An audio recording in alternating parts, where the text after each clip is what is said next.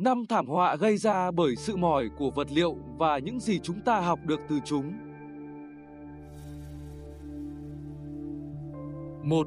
Vụ tai nạn xe lửa Versailles 1842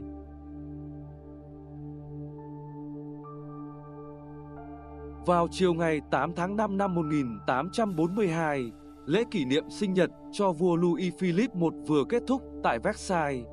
Hàng trăm khán giả được nhồi nhét vào vô số toa tàu, nhiều đến mức phải cần đến hai đầu máy mới kéo được.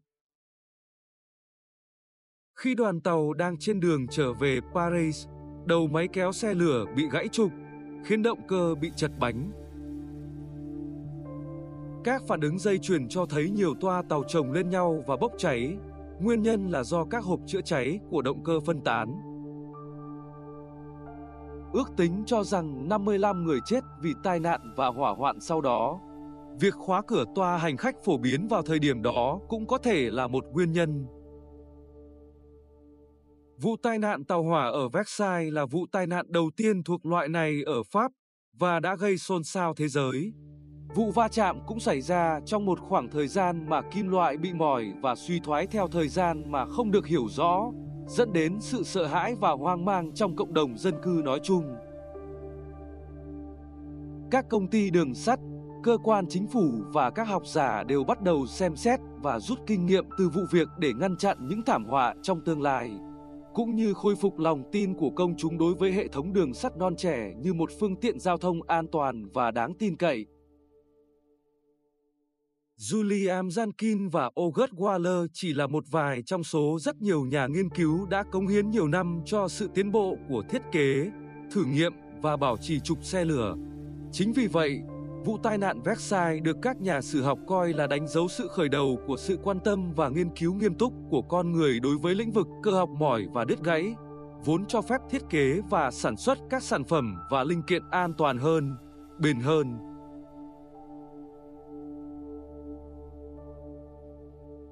2. Thảm họa mật mía Boston 1919 Vào ngày 15 tháng 1 năm 1919, một bể chứa 2,3 triệu galon chứa đầy mật đường đã bị sập tại khu phố North End của Boston. Các nhân chứng cho biết họ đã nghe thấy âm thanh giống như tiếng súng khi đinh tán bắn ra khỏi bồn chứa cao 50 feet. Sự sụp đổ tạo ra một làn sóng mật cao tới 25 feet, di chuyển với vận tốc lên tới 35 dặm một giờ vào lúc đỉnh điểm. Cơn sóng mạnh đã làm hư hỏng các dầm thép trên đường dây xe lửa trên cao, cuốn trôi nhiều tòa nhà khỏi nền móng của chúng và làm ngập vô số tòa nhà trong thành phố. Một cuộc điều tra đầy đủ đã diễn ra sau đó, đưa ra nhiều yếu tố góp phần làm nổi bật lên. Một trong những yếu tố quan trọng nhất là tình trạng hư hỏng của bồn chứa khi vụ sập xảy ra. Các báo cáo cho biết rằng các thử nghiệm áp suất đã bị bỏ qua không được thực hiện trước khi đưa bồn vào hoạt động. Các báo cáo cũng cho biết rằng bồn chứa này, khi được chứa đầy, bị dò dỉ nặng đến mức nó phải được sơn màu nâu để che đi những điểm không hoàn hảo. Mặc dù vậy, chiếc bồn này vẫn được duy trì hoạt động các quan sát về bằng chứng sau vụ sập cho thấy nguyên nhân sâu xa bắt nguồn từ một nắp của người ở đáy bể hình trụ, nơi có tập trung ứng suất cao nhất. Người ta tin rằng một vết nứt do mỏi bắt đầu gần nắp này và phát triển đến một chiều dài tới hạn trước khi bị hỏng. Các yếu tố góp phần khác bao gồm quá trình lên men trong bể và nhiệt độ tăng mạnh. Cả hai yếu tố này sẽ làm cho áp suất bên trong bể tăng lên đáng kể.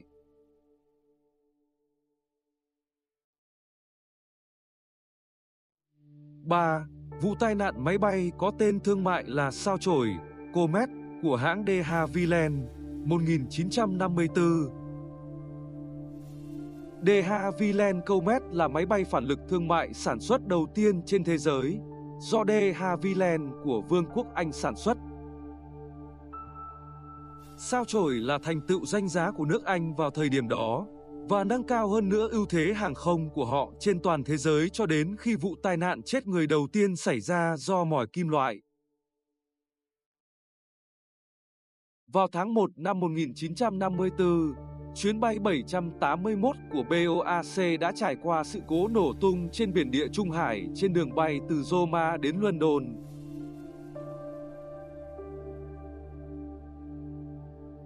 Tất cả 35 hành khách và phi hành đoàn đã thiệt mạng và tất cả các máy bay câu mét ngay lập tức được tiếp đất.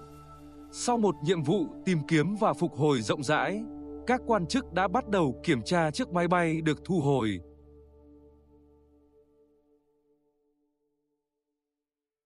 Rõ ràng là máy bay đã bị vỡ giữa không trung và các quan chức ban đầu tin rằng một vụ nổ tua bin động cơ đã gây ra vụ tai nạn.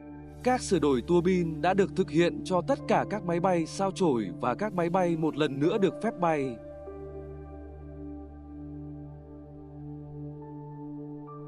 Chỉ vài tuần sau khi được thông hành, một chiếc máy bay Comet khác, chuyến bay 201 của sao áp Cần Airways, đã trải qua sự cố nổ do giảm sức nén trên địa Trung Hải trong lộ trình từ Roma đến Johannesburg. Một lần nữa, tất cả 21 hành khách và phi hành đoàn đều thiệt mạng. Vụ việc này khiến các nhà điều tra đặt câu hỏi về giả thuyết nổ tua bin là thủ phạm chính của sự giảm sức nén. Sau một cuộc điều tra sâu rộng kéo dài nhiều năm đối với cả hai chuyến bay, người ta xác định rằng sự mỏi kim loại do các lỗi thiết kế gây ra cuối cùng đã dẫn đến sự nổ giải nén trong cả hai trường hợp. Sự mỏi kim loại bắt nguồn từ một cửa sổ phía trước được sử dụng để điều hướng. Một số yếu tố góp phần đã được quan sát thấy. Đầu tiên, đó là thiết kế cửa sổ hình vuông gây ra sự tập trung ứng suất cực kỳ cao ở các góc của cửa sổ. Trên thực tế, các tính toán cho thấy rằng có tới 70% sức ép tối đa của máy bay khi chịu ứng suất tập trung vào các góc của cửa sổ máy bay. Thứ hai, các giá đỡ xung quanh cửa sổ được tán đinh thay vì dán keo như quy định ban đầu và các lỗ đinh tán gây ra các vết nứt do mỏi bắt đầu sau các chu kỳ áp lực lặp lại. Những phát hiện từ những vụ tai nạn này được sử dụng để sửa chữa các yêu cầu hàng không về độ bền của khoang hành khách. Ngoài ra, các điểm sắc nhọn và các cạnh đã được loại bỏ trong các thiết kế máy bay nhằm giảm bớt sự tập trung ứng suất. 4. Giàn khoan dầu Alexander Killen 1980 Vào ngày 27 tháng 3 năm 1980, Alexander Killen, một giàn khoan dầu, đóng tại vùng biển Na Uy trên biển Bắc. Hơn 200 công nhân đã dừng làm việc trong các buồng của con tàu khi một vết nứt rõ ràng được báo cáo. Giàn khoan đột ngột nghiêng một góc 30 độ.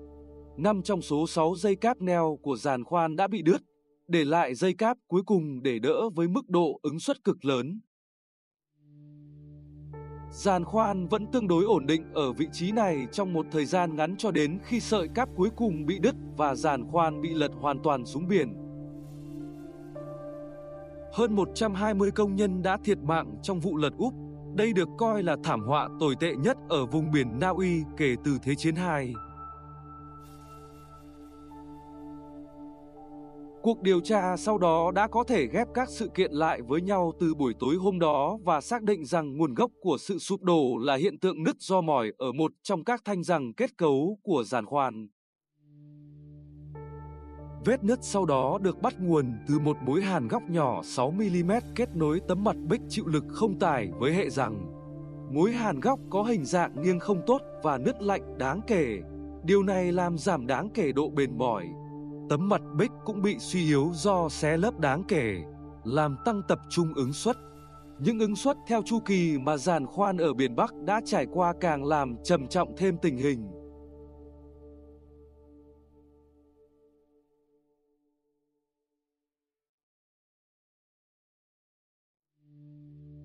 năm Thảm họa tàu hỏa SC 1998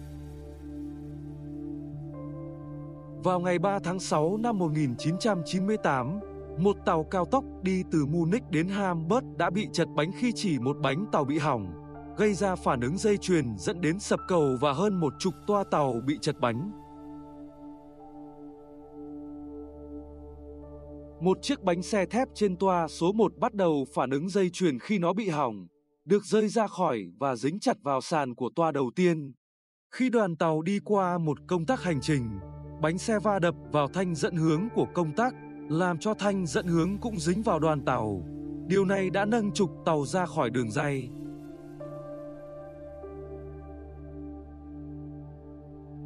Khi đoàn tàu đến gần công tắc thứ hai, một trong những bánh xe chật bánh đã va vào công tắc, làm thay đổi cài đặt của nó.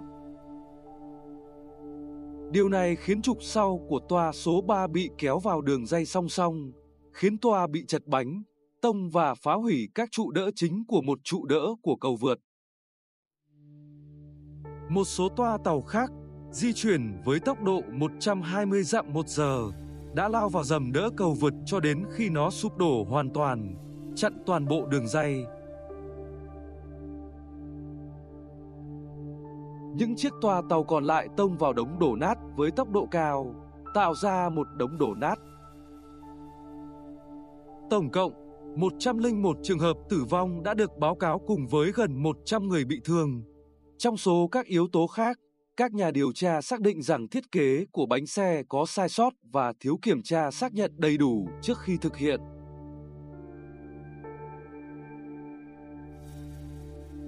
Các kỹ sư đã đặt một vòng giảm chấn bằng cao su giữa vỏ ngoài và vành thân bánh xe nhằm giảm rung động trong quá trình di chuyển.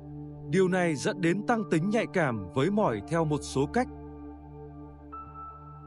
Các mặt tiếp xúc của bánh xe được làm phẳng thành hình elip khi bánh xe quay qua mỗi vòng quay, khoảng 500.000 lần trong một ngày sử dụng bình thường, với các tác động mỏi tương ứng.